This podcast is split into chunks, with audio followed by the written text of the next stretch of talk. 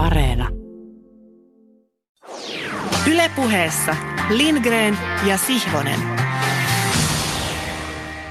Raitis tervehdys täältä Pasilasta. Luvassa on parahultainen tunti kokeellista urheilupuhetta korkeimmin kuviteltavissa olevin ylävivahteen. Oljentelemme täällä tuon sänkykamarikatseisen Tommi Helsinkiläisen kanssa pyyhkäisyetäisyydellä uuden päävalmentajamme Hansku Kurkelan meille järjestämässä ja varustamassa studiossa. Olemme kuin kaksi kilpahevosta kukin omassa pilttuussamme. Heipä hei, urheilutoimittaja Tommi Lindgren, mikä hiki? Heipä hei, Petteri Siivonen. Ei nyt vielä mikään hiki. Täällä on tämmöinen viileä, raikas, raikas ilma ja, ja tota, odotan, että studio lämpenee sopivasti. Selvästi olet valmiina tähän. Hyvä. Ja vaikka tuo kaviosi näkyy Kuopiavan, niin matka nyt hetki odottaa vuoroasi. Valtan. Ottakaa me lähetyksen tässä vaiheessa ääneen mukaan vieras, jonka minä tapasin aivan ensimmäistä kertaa ehkä 2008 Hämeenlinnalaisen salibändihallin ovella, kun hän pysäytti minut ja sanoi, olisiko analyytikolla hetki aikaa vaihtaa muutama sana. No, nyt vuorostani kysäisen vieraalta, olisiko hänellä nykyisellä nuorten leijonien päävalmentajalla hallitsevalla liikan mestarivalmentajalla innostusta viettää meidän ja kuulijan kanssa tuo mainittu parahultainen tunti, puhuen urheilusta yleensä ja jääkiekkoulusta erikseen. Tervetuloa lähetykseen Antti Pennanen. Kiitos ja, ja tota, hienoa, että oli aikoinaan aikaa pysähtyä hetkeksi juttelemaan jääkiekosta ja, ja tota, mulla on nyt oikein hyvin aikaa ja hienoa olla teidän kanssa seuraava tunti. Hyvä. No keväästä 2019 on aika pitkä aika. Mitä ajatuksia herättää ja miltä tuntuu se, että sinä olet yhä SM hallitsevan mestarin, mestarivalmen? Joo, lämpimiä ajatuksiahan siitä tietenkin tulee, kun siihen aikaan palaa. Että se oli, se oli tota pitkä matka siihen, että se oli monen vuoden ja monen ihmisen työ, mitä sen eteen tehtiin ja, ja tota, ja sitten siitä saatiin myös sitten hieno palkinto ja, ja tota, niin kuin sanoin, niin, niin, niin kallisarvoinen muisto ja, ja tota, sitä ei kukaan meiltä pois vie. Ja nyt monien ei niin välttämättä hyvien asioiden ansiosta niin ollaan edelleenkin Suomen mestareita, mutta tota, toivottavasti se muuttuu ensi keväänä. Niin, että saadaan uusi mestarivalmentajakin sinne. Juuri näin. Nimenomaan. sinun tässä tuota pikaa.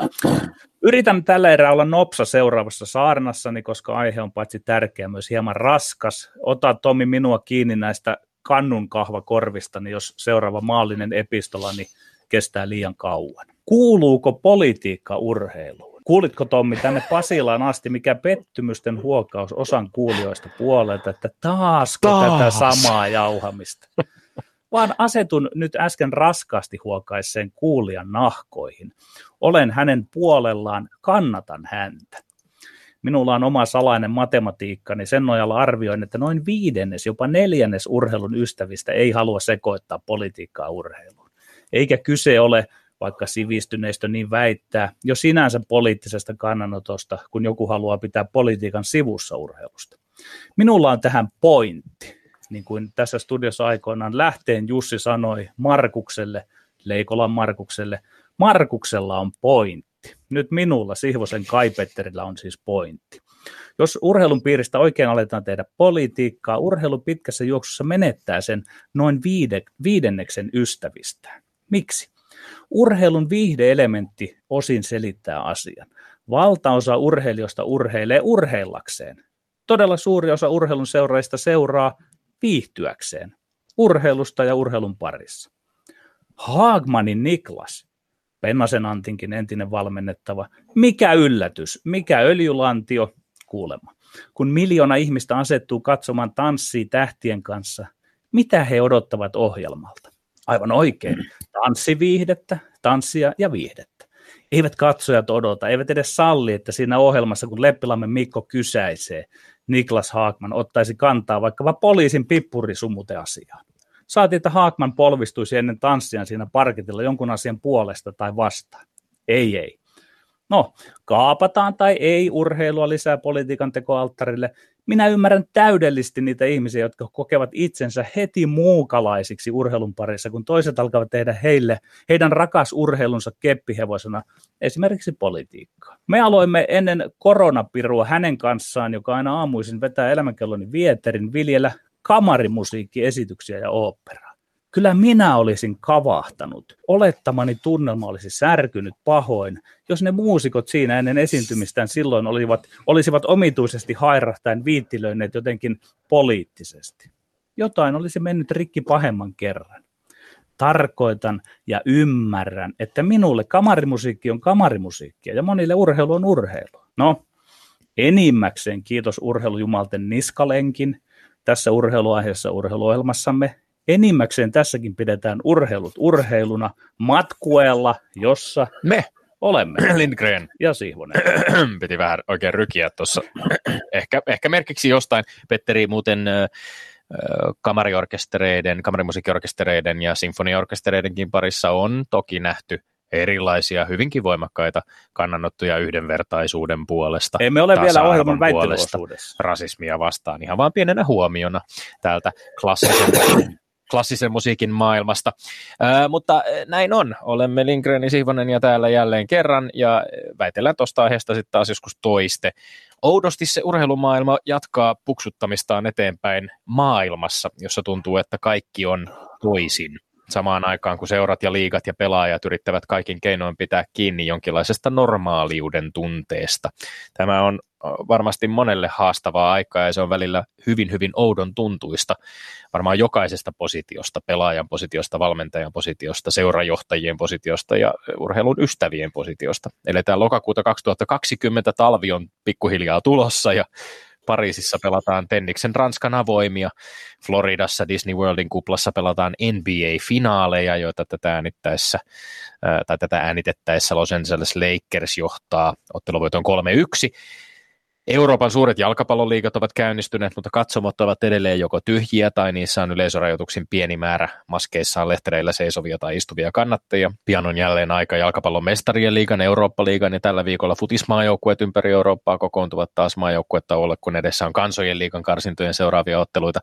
Jääkiekon SM-liiga, kuten me tiedämme, on viime viikolla startannut, mutta joutunut heti alkumetreillä kohtaamaan koronan aiheuttamaa disruptiota otteluita on jouduttu siirtämään ja alueellisissa rajoituksissa varmaan sattuma ja paikallisten viranomaisten määräykset voivat heittää liigajoukkueet pian hyvinkin eriarvoiseen asemaan. Tässä, tämä kaikki tulee tuskin tulevina viikkoina tai kuukausina vähenemään. Miten paljon tilanne tulee pahenemaan tai, tai aiheuttamaan hankaluuksia, niin se jää nähtäväksi. Seuraan itse aika tiiviisti amerikkalaisen jalkapallon NFL-liigaa ja siellä muun muassa yksi joukkueesta Tennessee Titans on joutunut tilanteeseen, jossa koronatartuntojen ryppäässä joukkueen sisällä on jo pitkälti toistakymmentä pelaajaa ja ainakin yksi ottelu on pitänyt siirtää nähtäväksi jää, miten käy tulevien otteluiden. Viime viikolla äh, tai viime viikonloppuna lähellä neljännen kierroksen pelejä uutisoitiin, että yksi liigan suurimmista staroista New England Patriotsin uusi pelirakentaja Tom Bradyn tilalle hankittu Cam Newton on sairastunut koronaan. Ja tästä huolimatta hänen joukkueensa Patriots matkasi Kansas Cityin ja kohtasi siellä tulevan hallitse, äh, tai hallitsevan mestarin äh, Kansas City Chiefsin. Jatkon kannalta sopii todellakin toivoa, ettei Cam Newton ollut ehtinyt tartuttaa muita joukkuetovereitaan, etteivät he puolestaan olisi tartuttaneet Chiefsin pelaajistoa ja niin edelleen ja niin edelleen. Tällaista tämä nyt on viime keväänä oltiin tilanteessa, jossa vallitsi aika poikkeuksellinenkin konsensus siitä, että nyt tällä hetkellä urheilua tärkeämpää on ihmisten terveys ja kaikkia turhia riskiä, riskejä haluttiin välttää.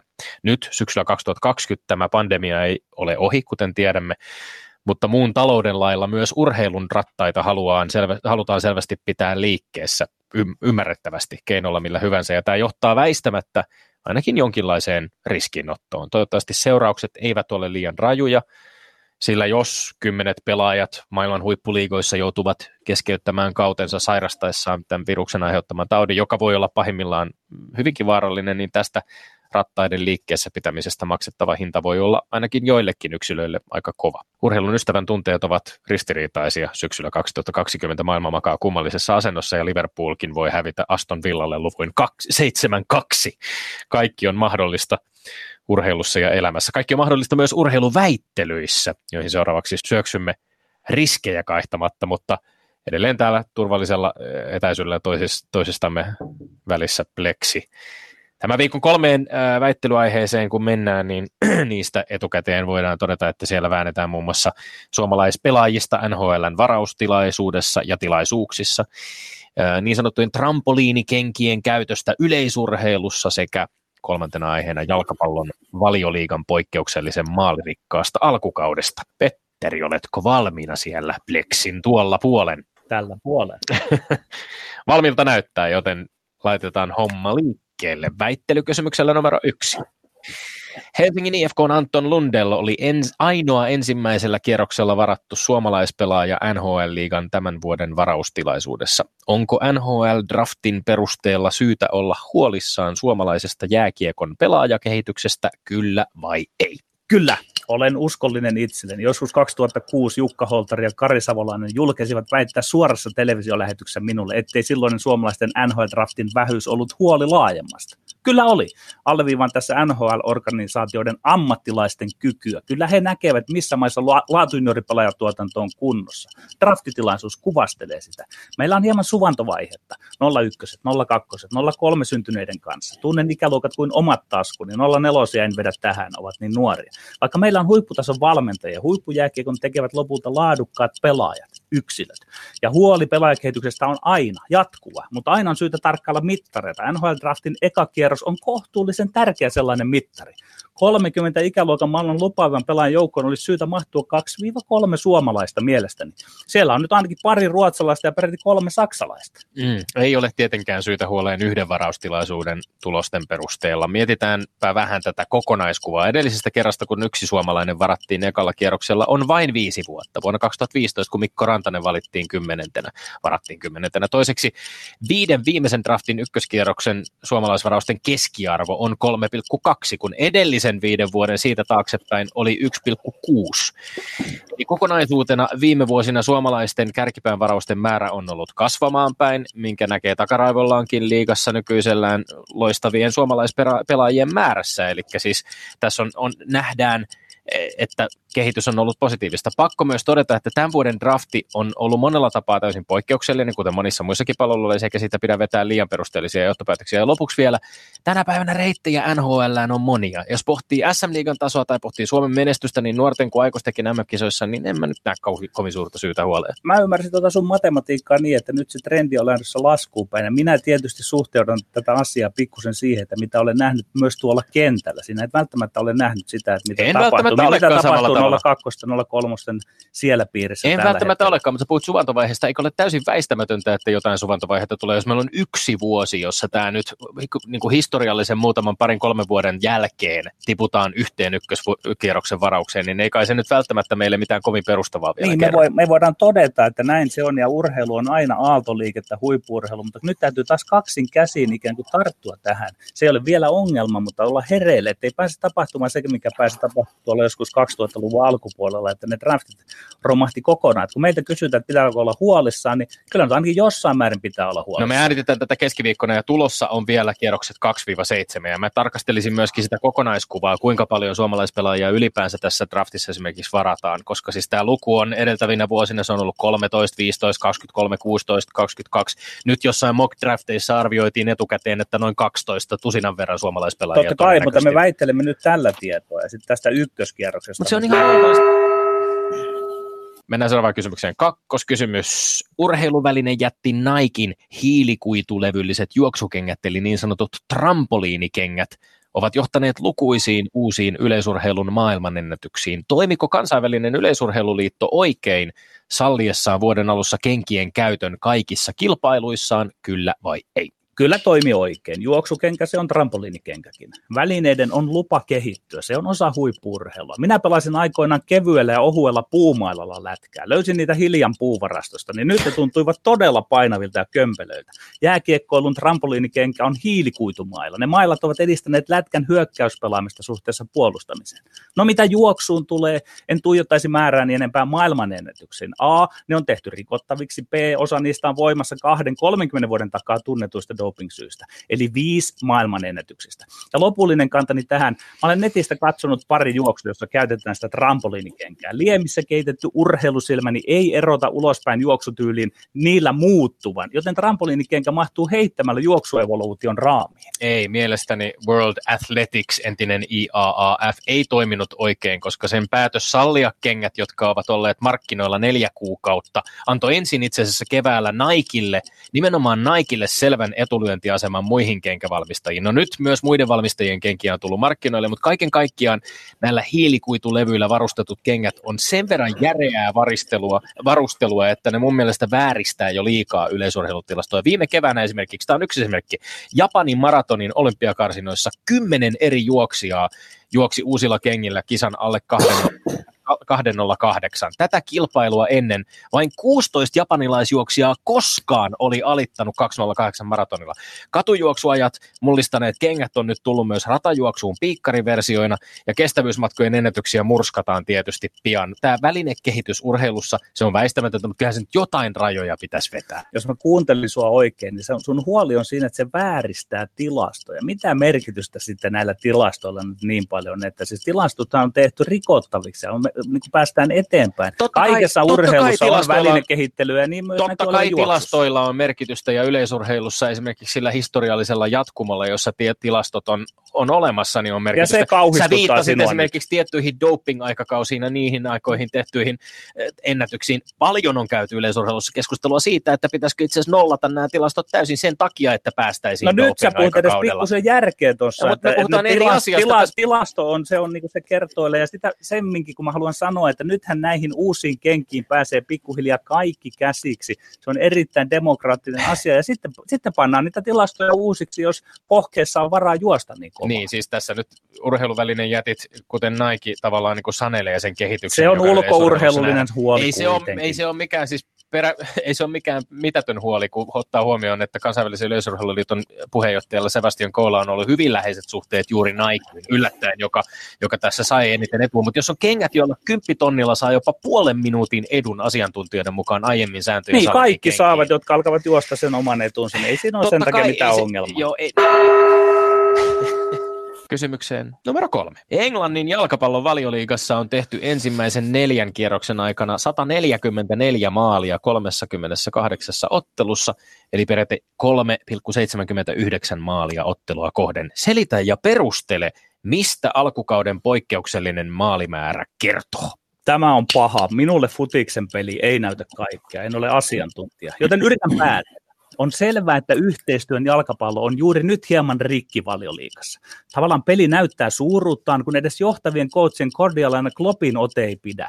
Ei edes kerran huippupelaajiensa, jopa päinvastoin. Yksilöt soveltavat ja säveltävät vähän nurmikolla.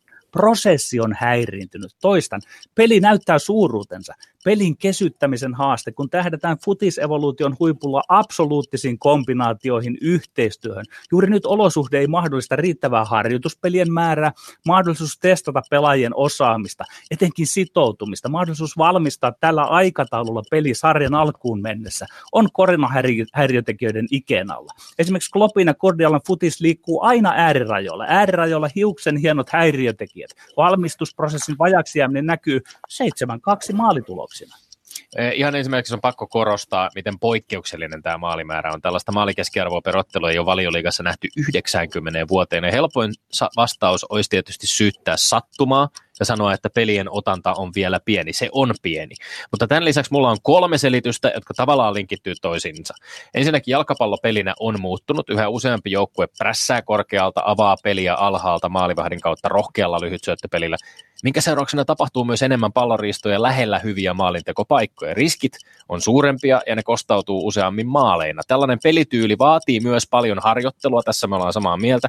Valioliigan harjoituskausi on ollut poikkeuksellisen lyhyt. Toiseksi ainakin valioliigassa VAR-tuomiot on johtaneet merkittävään rangaistuspotkujen määrän kasvuun. Mutta kolmas syy on mun mielestä tavallaan tärkein ja se selittää, miksi yhtäkkiä kansainvälisessä huippufudiksessa nähdään tällaisia 8-2 tai 7-2 tai 6-1 tyyppisiä tuloksia. Mä väitän, että yleisö yleisöjen puuttuminen stadioneilta on johtanut siihen, että valioliigan peleissäkin esimerkiksi pelaajat tavallaan luovuttaa herkemmin, jos vastustaja pääsee niskan päälle, koska kyse on varmaan sellaisesta vähän niin kuin harjoituspelimäisestä tunnelmasta. Anteeksi, että nyt vähän piikittelen. No, sinulle, sinulle peli näyttää näyttävän aika paljon. Että se peli olisi nyt muuttunut tässä niin kuin vuodessa niin paljon, ei, se ei pidä paikkaansa. Sitten ei, mä var, modernin var... pelin kehityksestä viime vuosien jo, aikana. Joo, joo, mutta siis nyt... Jota entistä enemmän eri valmentajat myöskin Joo, mutta ei se ole johtanut edustavat. tällaisiin silmittömiin tuloksiin tässä se pelin muuttuminen. Sitten tämä vartuomio, en mä tiedä, se on kuitenkin jonkunlainen kuriositeetti.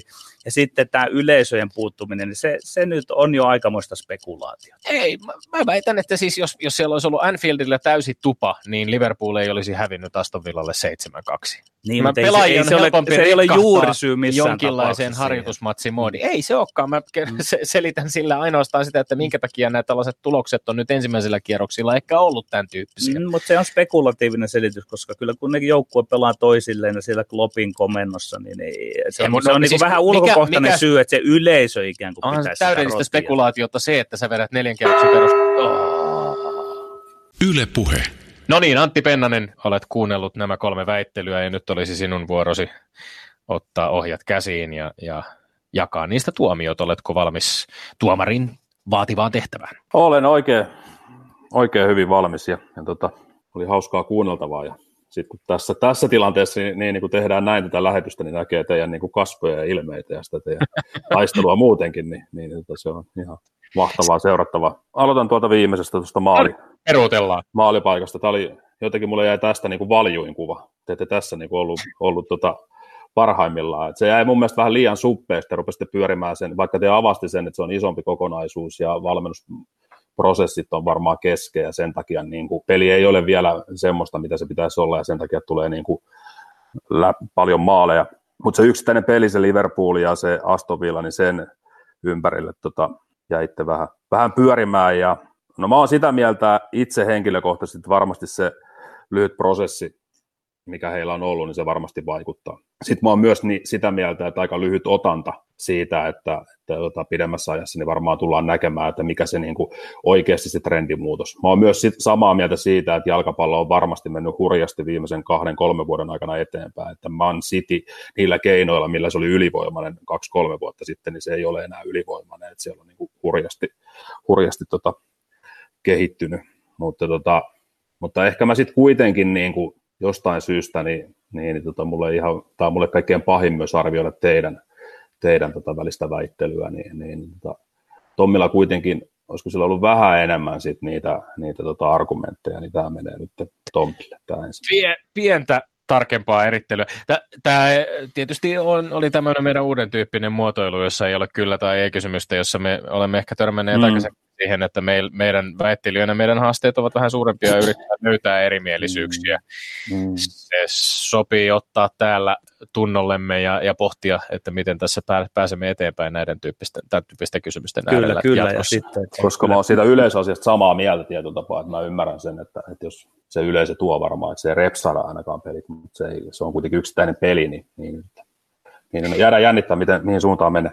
Joo, tässä oli siis kiinnostavia. Toki siis äh, Solskjaerin Manchester United hävisi 1-6 äh, Jose Mourinhon Tottenhamille. Ja, ja mielenkiintoisia valmentajia. Tietysti tästä oli yleurheilun artikkeli, jossa, jossa myöskin kommentoitiin, että nyt kun on äh, Kloppia, Guardiola, on Marcelo Bielsa, jota moni katselee tietysti hyvin kiinnostuneena Leeds, joka on painanut Liverpoolin ahtaalle ja onnistunut, onnistunut tota, tasapeliin Cityä vastaan, niin on tuonut oman, oman säväyksensä ehdottomasti, mutta kyllä nä, näyttää siltä, että enemmän ja enemmän tätä, tätä tavallaan, mitä Petteri kutsui yhteistyön peliksi ja sitä, sitä hyvinkin niin kuin rohkeasti maalivahdinkin kautta alhaalta pelin avaamista, ei mitään pitkiä palloja ja äärimmäisen aktiivista prässäyspeliä myöskin niin kuin hyökkäys, hyökkäysalueella, niin sitä tuntuu niin kuin moni joukkue nyt harjoittavan. Et siinä mielessä niin kuin, ehkä, ehkä tässä mä yhdessä osa haastattelun kuuntelin, missä, missä kommentoitiin Guardiolan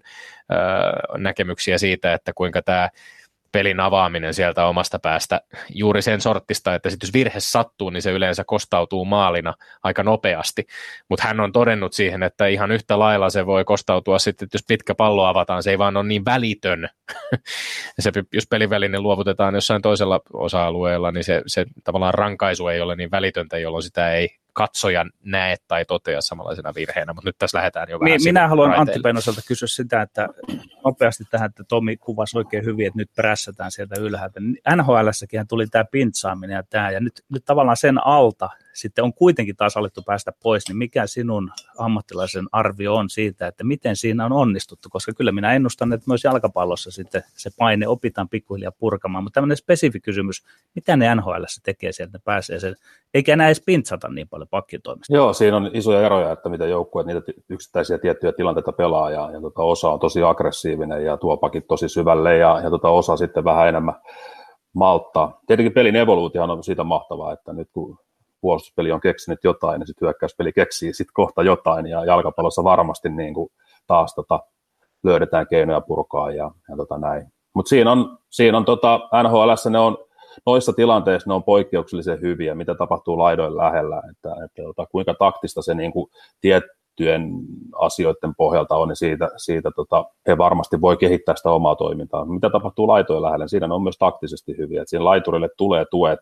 sekä sentteri että tuki siihen niin kuin oikealle paikalle, että sentterit ei mene läpi niistä tilanteista, niin se, mitä se SM välillä näkee, vaan sitten ne sattuman kiekot, jotka sitä laiturilta joskus pomppauksin, ollaan yksi vastaan yksi tilanteessa, ne tulee sentterille siihen, ja myös molemmat pakit niin, niin, niin kohtuu hyvin tukee niitä tilanteita, ja, ja tota, sitten ne tiedän, NHL olleilta pelaajilta ja, ja tota, muilta, niin, niin noita yksityiskohtia ne harjoittelee kuitenkin pelaajien kanssa todella paljon, ja toi on yksi niin kuin voittamisen kannalta erittäin tärkeä yksityiskohta, koska jos sä siitä hukkaat kiekon huonolla tavalla, niin, niin, niin itse asiassa on yksi vaarallisimmista paikoista hukata kiekko maalinteon todennäköisyyden kannalta. Ja Kiitos tästä. Pompataanko me seuraavaksi sitten kengät vai sinne ykkösvaiheeseen? Joo, mennään, mennään noin kengät sitten seuraavaksi. Mä oon siis siitä samaa mieltä, että esimerkiksi golfi on mulle semmoinen, mitä mä vähän enemmän seuraa myös tuon välinekehityksen kannalta. Itse jonkun verran pelaa nykyään todella paljon vähemmän, mutta siinähän on käynyt niin, että nyt ne kentät on aika kovassa paineessa, mitä niille kentälle tekee, kun ne välineet on kehittynyt niin paljon, että ne pallot, niin kun ne lyö todella tarkasti ja todella pitkälle ja niin poispäin. Et siinä mielessä, että jos se nyt aiheuttaa se välinekehitys sen, että, että tota, joudutaan sitten sitten tota, kenttiä alkaa muuttaa, niin se alkaa olemaan niin kuin todella kallista lystiä. Sit se, ja sitten sama onhan tenniksessäkin tietenkin joskus palloja hidastettu, ja tämän tyyppi, mun mielestä tämän tyyppinen kuuluu siihen kehitykseen, ja, ja tota, talous myös niin kuin sanelee. Eli siinä mielessä Petterin kanssa samaa mieltä, että kehitys kehittyy, ja, ja tota, se kuuluu, että meillä oli ennen puumailla Petterin kanssa ja nyt on hiilikuituvalmentaja, ja se vie niin kuin pelin vaatimustasoakin eteenpäin. Tulee analytiikkaa ja, ja tota, tämän tyyppistä toimintaa myös, joka kehittää sitä toimintaa. Ja, tota, ja sitten olen myös sitä mieltä, että noi, jos noista yksittäisistä kengistä puhutaan, niin, niin tasapuolisuus tai tietynlainen semmoinen niin kuin oikeudenmukaisuus kuuluu myös siinä mielessä urheilu, että kaikilla pitää olla mahdollisuus noihin välineisiin, jos ne ruvetaan urheilemaan. Ja, ja, tota, ja mä en ole ihan varma, onko tämä vielä. Sitten mä en ole ihan varma siitä, että pystyykö ne tutkimaan ne kengät toteamaan, että nämä on nyt väärät kengät tai oikeat kengät. Ja, ja tota, koska uimapuvuissa on helppo todeta, että toi on toi koko puku ja sille ei saa uida. Niin kuin Petterikin sanoi, että on vaikea niin kuin erottaa sitä, että, että mitkä ne kengät niin kuin oikeasti on. Mutta toi on mun kanta tähän ja, ja tota, mitä mä tästä aiheesta tiedän. Ja, ja tota, mun mielestä Petteri voitti tämän, koska mä olisin toivonut Tommilta enemmän, että se olisi enemmän iskenyt tuohon tasapuolisuuteen ja tuohon, niin kuin, että miten nuo kengät nähdään, että onko ne oikeasti ne kengät ja mitkä kengät. Ja, ja, tota, ja jos se kielto tulee, niin tai se sallitaan siis nuo kengät, niin, niin, niin, siinä pitäisi odottaa varmaan pari vuotta, että hinnat on tullut alas ja kaikki voi saada ne kengät käyttöön. Niin kuin golfissa on mahdollisuus kuitenkin saada huippuvälin. Tilanne tasottuu yhteyteen golfissa äärimmäisen kiinnostavaa puhetta ja, ja pohdintaa myöskin golfin kehityksestä. US Openin voittaja Bryson DeChambeau oli myöskin aikamoinen niin kuin esimerkki siitä, että siellä saattaa olla aikamoista, aikamoista hauista myöskin niiden lyöntien takana tänä päivänä. Ja, ja gol, onko golf muuttumassa voimalajiksi siis ihan, ihan, ihan mm. poikkeuksellisella toisella tavalla, että se mielenkiintoinen. Ää, tässä tota, näiden kenkien nimenomaan niiden tutkimisestahan oli, oli mielenkiintoista pohdintaa myöskin viime kesältä esimerkiksi isommista juoksukilpailuista, jossa on, on jouduttu juuri tai niin kuin tullut ongelmia sen suhteen, että sit on, on pitänyt tutkia hyvinkin tarkkaan juoksijoiden, että onko kaikilla ollut sallitut välineet ja se tietysti mutkistaa tilannetta aika lailla, mutta täytyy sanoa, että jos nyt, jos nyt jotain kuvia esimerkiksi näistä, että mitä nämä trampoliinikengät voi, voi niin kuin vaikka tässä Kipchogen tapauksessa, jossa hän tämä Ineos-tempauksessa, jossa hän alitti kaksi tuntia, joka ei tosin ole sellainen kenkä, jota on niin kuin vielä hy- hyväksytty, tai se, se, siinä taisi olla kolme hiilikuitulevyä, niin se oli kyllä jo sen näköinen vehje, että et, et se, se ei oikein enää näyttänyt kengältä, vaan joltain ihan muulta.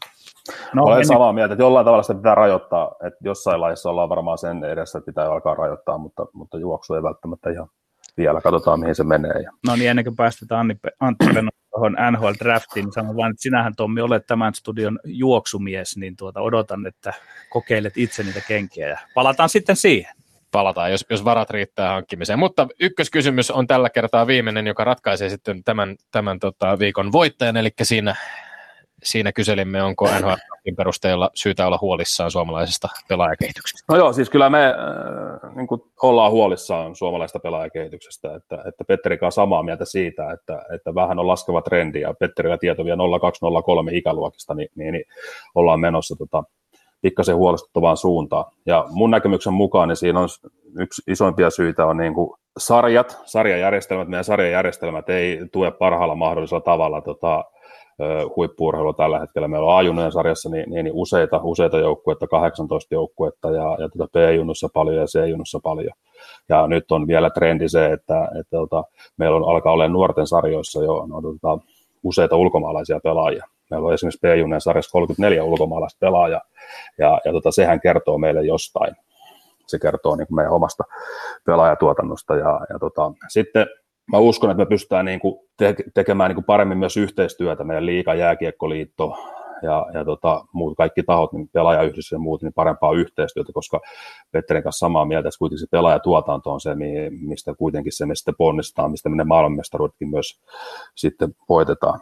Ja, ja tota, maalivahtitilanne on erittäin, niin kuin, tällä hetkellä erittäin huolestuttava itse asiassa. Meillä on myös ulkomaalaisia maalivahteja jo niin kuin kaikissa sarjoissa, myös junnusarjoissa, ja, ja, tota, ja ehdottomasti niin kuin siihen pitää pystyä. Liitto on tehnytkin sen eteen töitä, palkannut, palkannut Torneuksen sinne lisää maalivahtituolle, kokeneen, erittäin kokeneen valmentaja. Ja, ja varmaan vähän semmoinen niin kuin maalivahtivalmentajan vaatimustasokin pitäisi pystyä nostamaan, että ne ehkä pääsee myös välillä liian helpolla, että, että kuinka usein maalivahtivalmentaja vaihtuu SM Liigassa, niin harvoin se vaihtuu, kun maalivahti pelaa huonosti. Et KHL se on ihan selvää, että, että jos maalivahti ei saa koppia, niin maalivahtivalmentaja lähtee eikä päävalmentaja. Onko tämä ulkomaalaisten pelaajien tai ulkomaalaisten maalivahtienkin mukana olla näissä junnusarjoissa, onko se enemmän syy vai seuraus siis sitten?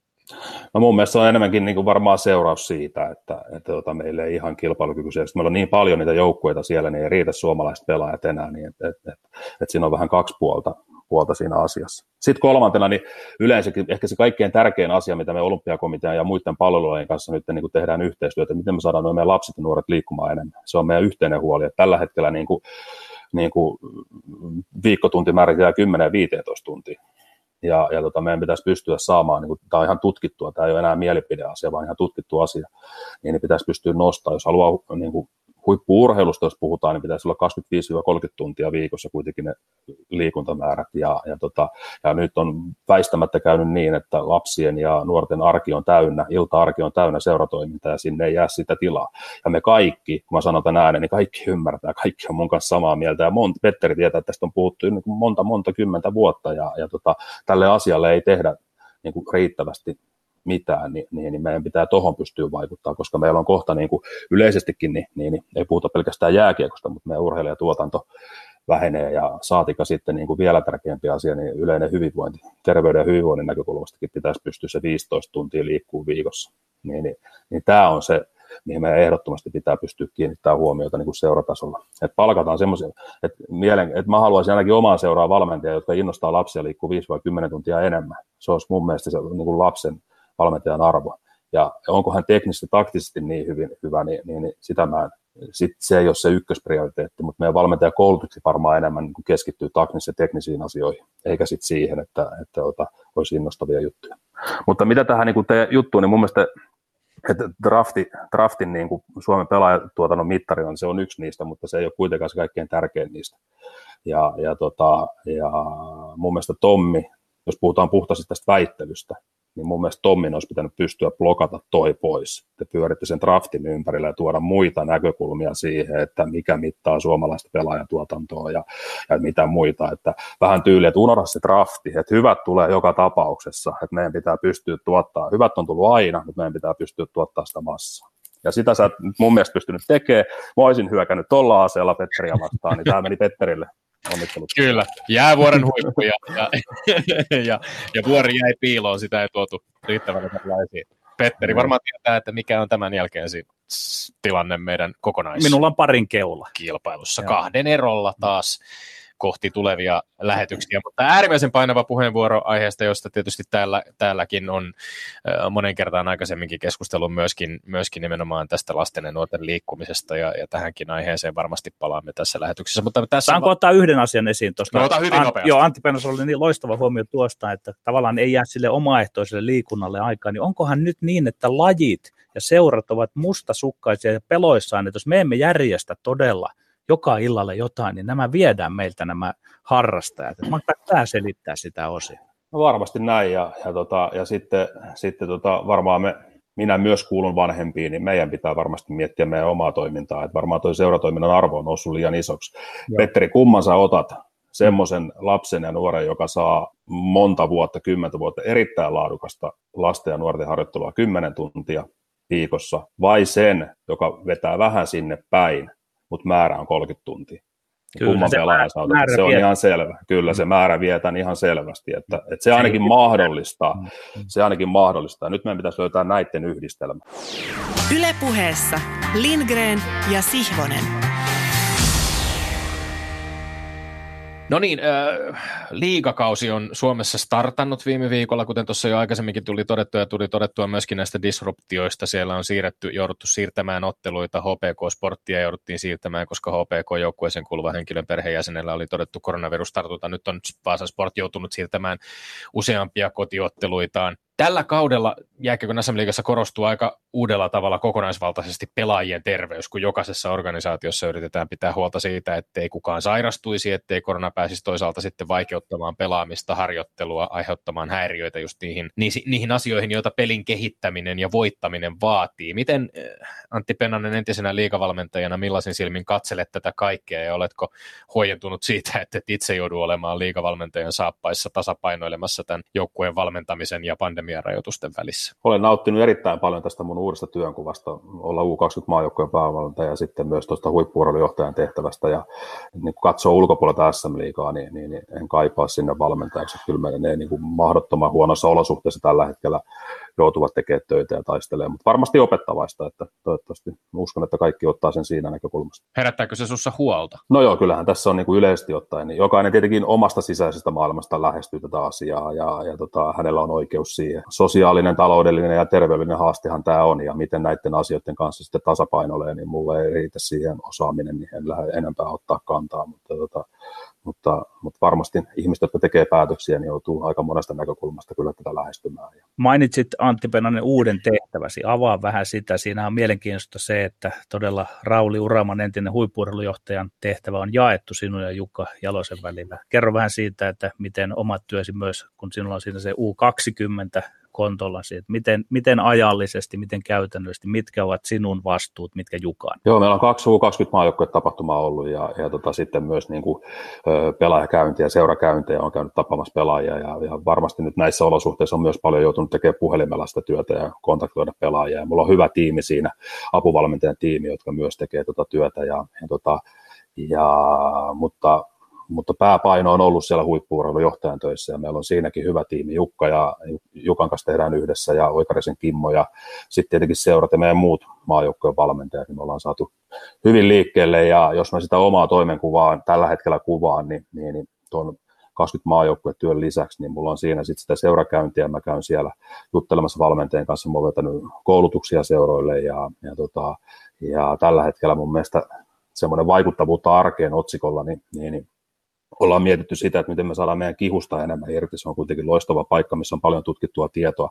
Jääkiekko käyttää, on käyttänyt sitä kolme prosenttia heidän tietotaidostaan hiihtoliitto 80 prossaa, niin kyllähän meidän pitää tota pystyä muuttaa ehdottomasti. Ja tällä hetkellä kihu yhdessä Weishokin, Bitweissiin ja Jääkiekkoliiton ja Liikan kanssa, niin tekee, tehdään yhdessä lajianalyysiä. Että lajianalyysi on viimeksi valmistunut joskus Petteri varmaan muistaa sen paremmin, mutta joskus 90-luvulla on hyvä, hyvä, että aika on päivittää sitä, meillä on hyvät välineet, älykiekot ja muut. Ja, tota, ja sitten myös meidän oma kehityskeskus Vierumäellä, että paljon niin kuin validia tavaraa, mutta se on siellä, se ei välity sieltä arkea riittävän vahvasti, ja sitä ei enää käytetä oikeastaan ollenkaan.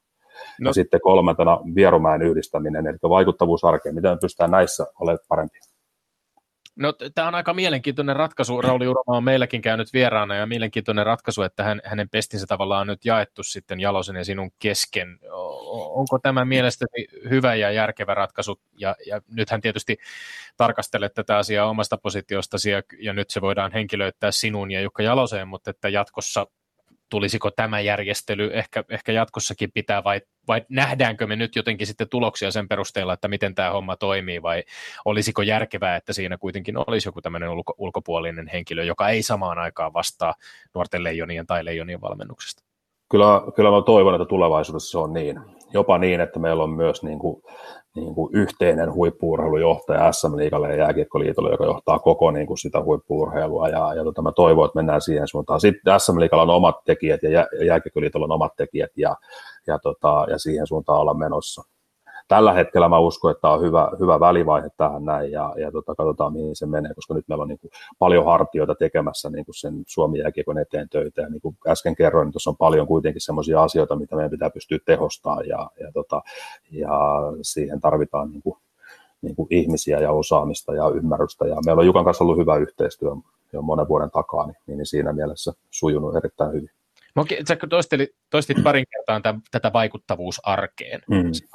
Mua, mua kiinnostaisi kuulla vielä sun määritelmä. Mitä, mitä, se, mitä se tarkoittaa sinun mielestäsi? Meillä on tällä hetkellä ne, miten me vaikutetaan arkeen, on seurakäynnit ja luennot ja verkkoseminaarit. Ja, ja tota, että miten me pystyt, tai siis noi luennot ja seminaarit. Et mun mielestä verkkovalmennus on nykypäivä, että meidän pitää pystyä tuomaan oma verkkovalmennusympäristö, missä on tota, videoita ja podcasteja ja blogeja, ja, ja tota, sitä kehitellään. Ja sitten myös se, että aika usein kihun tutkimukset jää tutkimuskeskus.fi-sivulle tai jonnekin tämmöiselle sivulle, niin miten me pystytään se murskaamaan se tieto sieltä käytäntöjä arkeen, niin siinä varmasti tarvitaan väline jääkiekosta ihminen, joka pystyy sitten sen sanottaa, että mitä tämä tiedekieli on jääkiekossa konkreettisesti. Ja sama kehityskeskus, me tuotetaan kyllä materiaalikehityskeskukseen, mutta meidän pitää pystyä myös myymään se tuonne arkeen ja löytää siihen keinoja, ja, ja tota, että se tavoittaa ihmisiä. Ja verkon avulla me pystytään sitten tavoittamaan aika kattavasti, että jos, ja myös laajemmin niin kuin ja laajemmin myös tuottaa sisältöä. Että jos sillä äidillä Rovaniemellä on haasteita ja murheita 13-vuotiaan pojan kanssa, niin sille löytyy apu siitä, että mihin pystyy, pystyy tekemään töitä. Ja myös sillä, että seuraa tarpeisiin ja valmentajien tarpeisiin vastataan jatkokoulutuksia ja muiden, niin, niin tätä me halutaan nyt sitten kehittää. Antti Pennanen, jos jätetään lukuun nyt sanotaan Pekka Virta ja Ari-Pekka ja niiden nuoret valmentajat siinä yhtenä heistä olette ottaneet haltuun liikan ja vähän muutakin suomalaista jääkiekkoa. Minua kiinnostaa, miten sinä määrittelet sinun valmentaja, valmennusfilosofiasi? Joo, mulle se tiivistyy yhteen lauseeseen, että mun tehtävä on maksimoida joukkueen potentiaali. Eli menestyminen on yhtä kuin potentiaalin maksimoimista ja mun tehtävä on tuo. No avaa tätä vähän, kuulostaa vielä toki hyvälle, mutta mielenkiintoiselle otsikolle. Niin. Niin, ensimmäinen tehtävä on luoda se tietotyyppinen kulttuuri, että minkälaista me halutaan olla, ja siinä varmasti niin kuin, niin kuin valmentajan oma, oma, tota, oma ajatus ja oma toiminta vaikuttaa, ja varmasti niin kuin seura, seurastrategiat ja muut pitää ottaa huomioon. Mutta luoda se, niin kuin se kulttuuri, mihin vaikuttaa arvot ja tavat ja käyttäytymiset ja mallit, ja ne luo raamit sille, sille toiminnalle, ja, ja tota, mä ajattelen niin, että mä oon auktoriteettiasemassa, niin noin raamit ei ole kaupan. Mitkä meidän arvot on, miten me vuorovaikutetaan, miten me käyttäydytään ja mitkä meidän niin kuin harjoitus- ja pelimallit on. No sitten niiden raamien sisälle, niin raamien sisälle syntyy sitten mulle semmoinen kolme, kolme ympyrää. Siellä on ensinnäkin, että miten me, miten me tota, hankitaan ihmisiä, meille pelaajia ja valmentajia, että mitkä sitä maailmaa ohjaa. Ja ne on johdettu sitten siitä raameista, mistä raameissa niin sitä, siellä on se lajianalyysi ja mihin, mihin laji on menossa. Sitten toisena joukkuepelin kehittäminen, toisena pallona siellä sisällä, ja sitten kolmantena ihmisten kehittyminen, ei pelkästään pelaajien kehittyminen, vaan, vaan tota, koko, koko kollektiivin kehittyminen, eli Eli miten sä hankit ihmisiä, miten sun joukkuepeli kehittyy ja miten sun ihmiset kehittyy ja ne raamit luo sille sitten sen, sen tota, maailman, mitkä tietenkään ei ole kaupan. No jatkoaika.comissa Antti Wenström kuvasi sun neljän vuoden perintöäsi Hämeenlinnan pallokerhossa näin. Neljä vuotta pelaajien kehittymistä, valmennuksen ja seurajohdon kehittymistä, toimintatapojen kehittymistä, tavoitteiden kirkastumista ja pikkuseuran voittama mestaruus. Tässä itse asiassa aika pitkälti tuli katettua noita samoja asioita, joita, joita listailit tuossa, mutta se kysymys, mikä mulla herää, on, on kun puhutaan toimintakulttuurista, arvoista, toimintatavoista, puhuit myöskin ihmisten koko työyhteisössä ihmisten kehittymisestä, niin onko näkemyksesi se, että kun esimerkiksi sinä otit ohjat käsisi HPK päävalmentajana, niin oli paljon työtä tehtävää? Oliko se aiempi arvopohja tai se semmoinen to- toimintamallit, olivatko ne jotain ihan muuta kuin mitä sinä toivoit niiden olevan? Niin, mä sitä vanhempaa viitti arvioida, siis, siis ajatus oli se, että mitä me voidaan niin kuin tästä eteenpäin tehdä, ja, ja, tota, ja siinä niin kuin oli se, se huippuurheilukulttuurin luominen, että mitä se huippuurheilu on ja huippujääkiekko on, ja, ja, tota, ja siitä me lähdettiin sitä, sitä tekemään. Ja, ja tota, sitten tietenkin, että se meidän arvomaailma on se, että miksi me täällä ollaan, mitä me täällä tehdään, miten me toimitaan ja, ja, tota, ja sitten siitä vähitellen, että miten me täällä vuorovaikutetaan ja, ja, tota, ja näin, jotta siitä syntyy se, se nykyaikainen sana, hieno sanakin varmasti, psykologisesti turvallinen ympäristö, ja sitten se on sitä kehittyvää, tukevaa se ympäristö, niin, niin, niin niin me lähdettiin satsamaan. Ja ensimmäinen vuosi oli kyllä vahvasti tota, meillä oli varmaan ensimmäisenä vuonna parhaat pelaajat, niin kuin nimilistaltaan ja, ja tota, harmittaa edelleenkin, että ei päästy ekasta playoff-sarjasta jatkoon. En ollut vielä silloin niin kuin riittävän hyvä valmentaja myöskään ja, ja tota, niin poispäin, mutta, mutta tota, eka vuosi oli sitä kulttuuria sen vahvan, vahvan arvopohjan luomista. Oli hyvät johtavat pelaajat Niko Kapasen johdolla ja ne auttoi hurjasti siinä. Parissa edellisessä vastauksessa se käytit joko tiedostain tai tiedostamatta sanaa me todella paljon. Ehkä kymmenkunta kertaa tuli me. Sitä kysynkin, että onko sinulle joukkuepallopelikulttuuri ennen muuta kollektiivin toimintaa vai yksilöiden toimintaa, ja tätä keskustelua meillä Suomessa aika tiukasti käydään tällä hetkellä. Niin, mä, mä huomaan, käydäänkö vielä, mutta ainakin on käyty ja, ja, tota, ja hyvä, että käydään, tärkeä keskustelu. Mulle tämä on ihan selvä, tämä on niin kuin sekä elämä että jääkiekko, niin se on, se on joukkuepeli. Ei ole niin kuin ja ihan selvä asia mulle. Ja, ja tota, jos näin ei olisi, niin, niin, niin onko jopa niin, että me nostettaisiin itsemme pelin ja, ja tota sen elämän yläpuolelle, että me kuviteltaisiin, että tämä on yksilölaji. Tämä on kuitenkin sitten mulle se peli, jos mennään peliin, no elämäkin varmasti on sitä ja onkin, mutta se on vuorovaikutusta, se on vuorovaikutusta itseni kanssa ja vuorovaikutusta sitten sen ympäristöä ja kaikkien muiden ihmisten kanssa, jossa tämä on. Niin, niin siellä on ne pelin ja elämän lainalaisuudet alistaa meidät joukkueen pelille, yhteiselle vuorovaikutukselle, yhteiselle toiminnalle. Ja, ja, tota, ja sitten siellä on ne säännöt minkä, säännöt, minkä sisällä me toimitaan. Tämä on mulle niin kuin ihan selvä asia. Ja, ja, tota, ja mitä paremmat vuorovaikutustaidot sulla on pelissä itses kanssa ja, ja tota, sen muun yhteisön kanssa, niin sitä paremmin sä menestyt siinä pelissä. Että, että tota, että tämä on mun vastaus tähän. Tästä me käytiin pitkää keskustelua äh, Krailsheim Merlinsin päävalmentajan Tuomas Iisalon kanssa pari viikkoa sitten, kun puhuttiin siitä, että mitä hän kollektiivisen koripallon filosofiallaan tarkoittaa. Hän puhuu, käytti muun muassa tällaista ilmaisua silloin tästä, tai tota, on käyttänyt omasta pelifilosofiastaan tai valmennusfilosofiastaan, että, että Kreisheim pyrkii olemaan kollektiivina resurssinsa ylittävä joukkue. No HPKssahan oli käytännössä sama tilanne mestaruuskaudellakin, ja voidaan ajatella, että isompia kiekkomaita vastaan Suomikin on, on maajoukkueidensa tasolla aina tietyllä tapaa jonkinlaisella takamatkalla resurssien suhteen, pelaajaresurssien suhteen. Onko tämä se ratkaiseva asia, jossa, joka pitää aina pystyä kääntämään eduksi, että pienempänä altavastaajana onnistutaan kollektiivina tekemään asiat muita paremmin? Ja mistä se kilpailuetu löytyy, koska tämä on se, mitä mä itse jotenkin ajattelen, että eikö kaikki pyri samaan tänä päivänä huippuurheilussa, pallo, pallopeleissä, pyri siihen nimenomaan, että, että kollektiivina toimitaan mahdollisimman tehokkaasti. Mistä löytyy kilpailuetu? Niin, se on tietenkin varmaan yhden, yhden tunnin aihe, kun me aletaan siitä keskustella, että mistä se kilpailuetu syntyy. Mutta jos mä noin kolme palloa, mitkä mulla siinä on, että se miten ihmisiä hankitaan, niin se on varmasti yksi, missä sä pystyt hankkimaan kilpailuetua.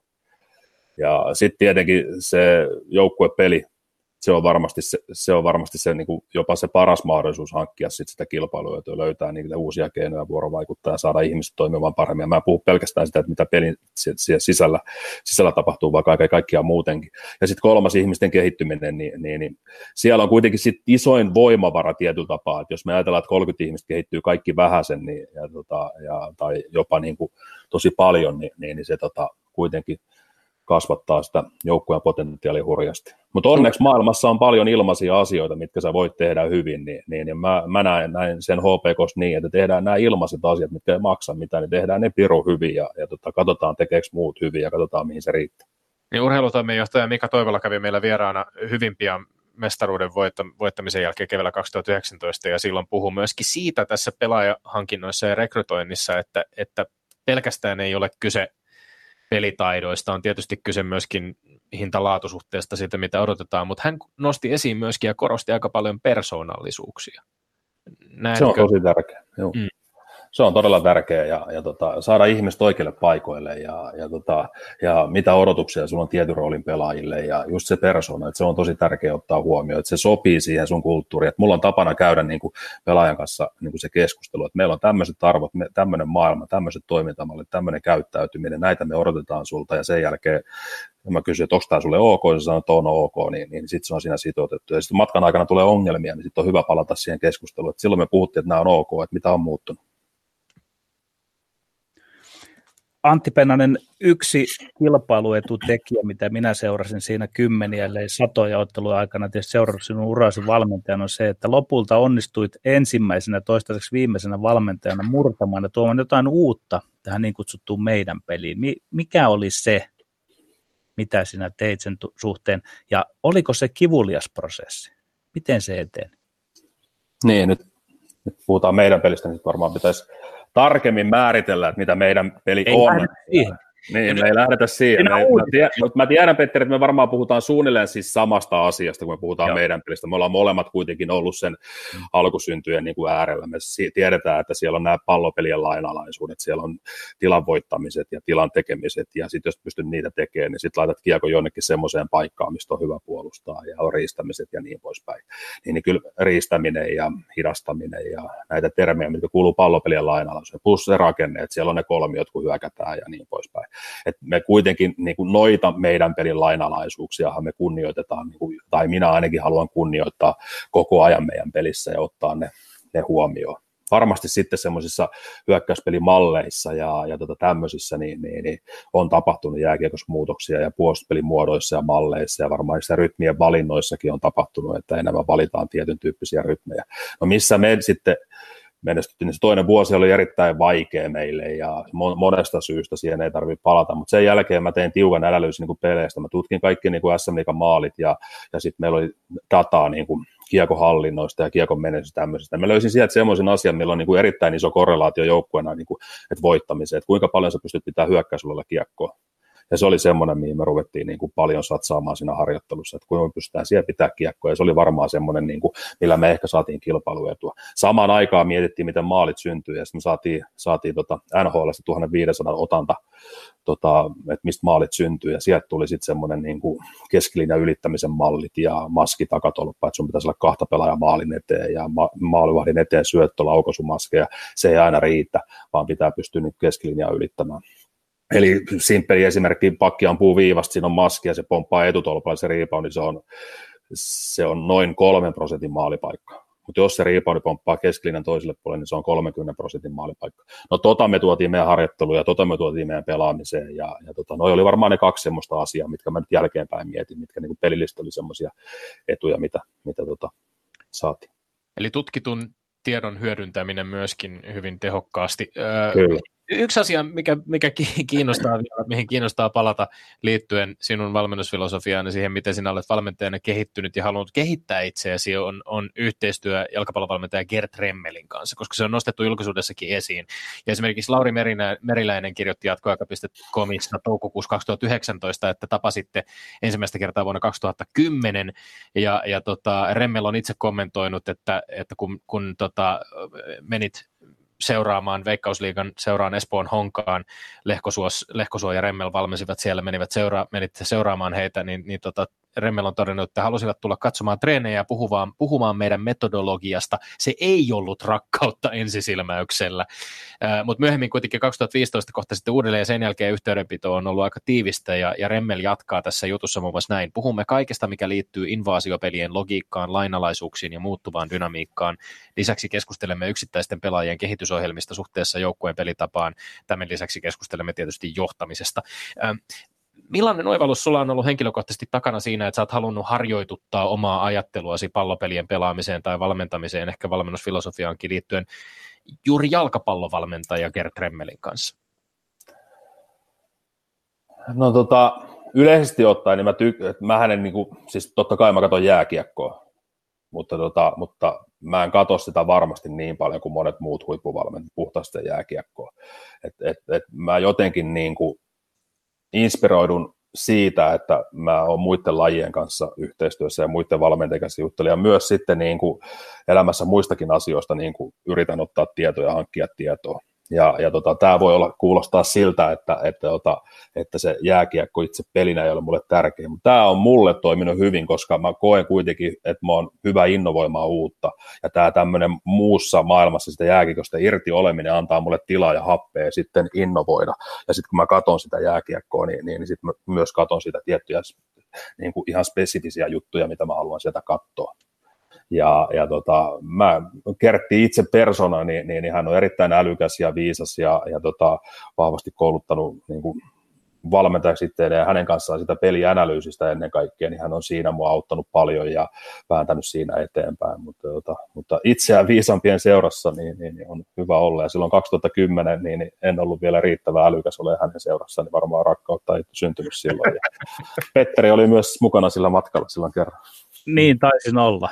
Mutta niin. oli myös 2007 kysymässä Jukka Jaloselta, joka oli voittanut mestaruuden HPKsta, onko sinun tavoitteesi olla seuraava Leijonin päävalmentaja, niin nyt on hyvä tilaisuus tässä vähän härskisti kysäistä, että miten Antti Pennanen, mitä ajattelet, tahdotko olla, onko tavoitteesi olla Jukka Jalosen seuraaja?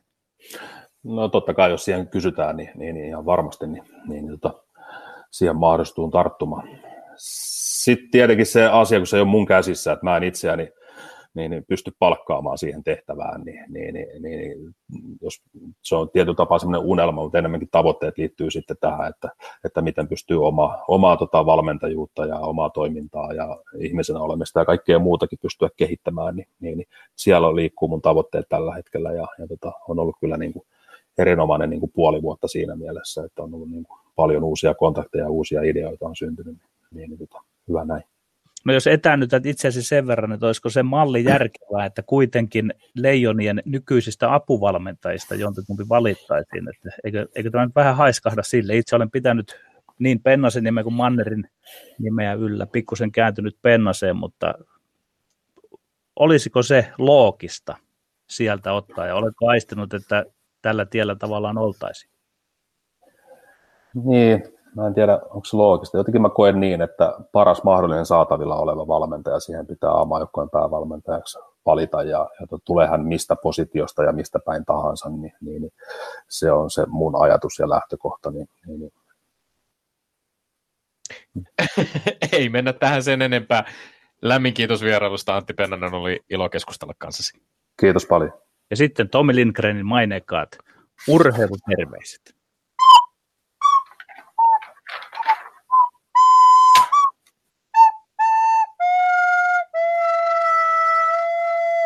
Me olemme Lindgren Sihvonen, pysykää tyylikkäin. Kansi kiinni ja kuulemiin. Ylepuheessa Lindgren ja Sihvonen.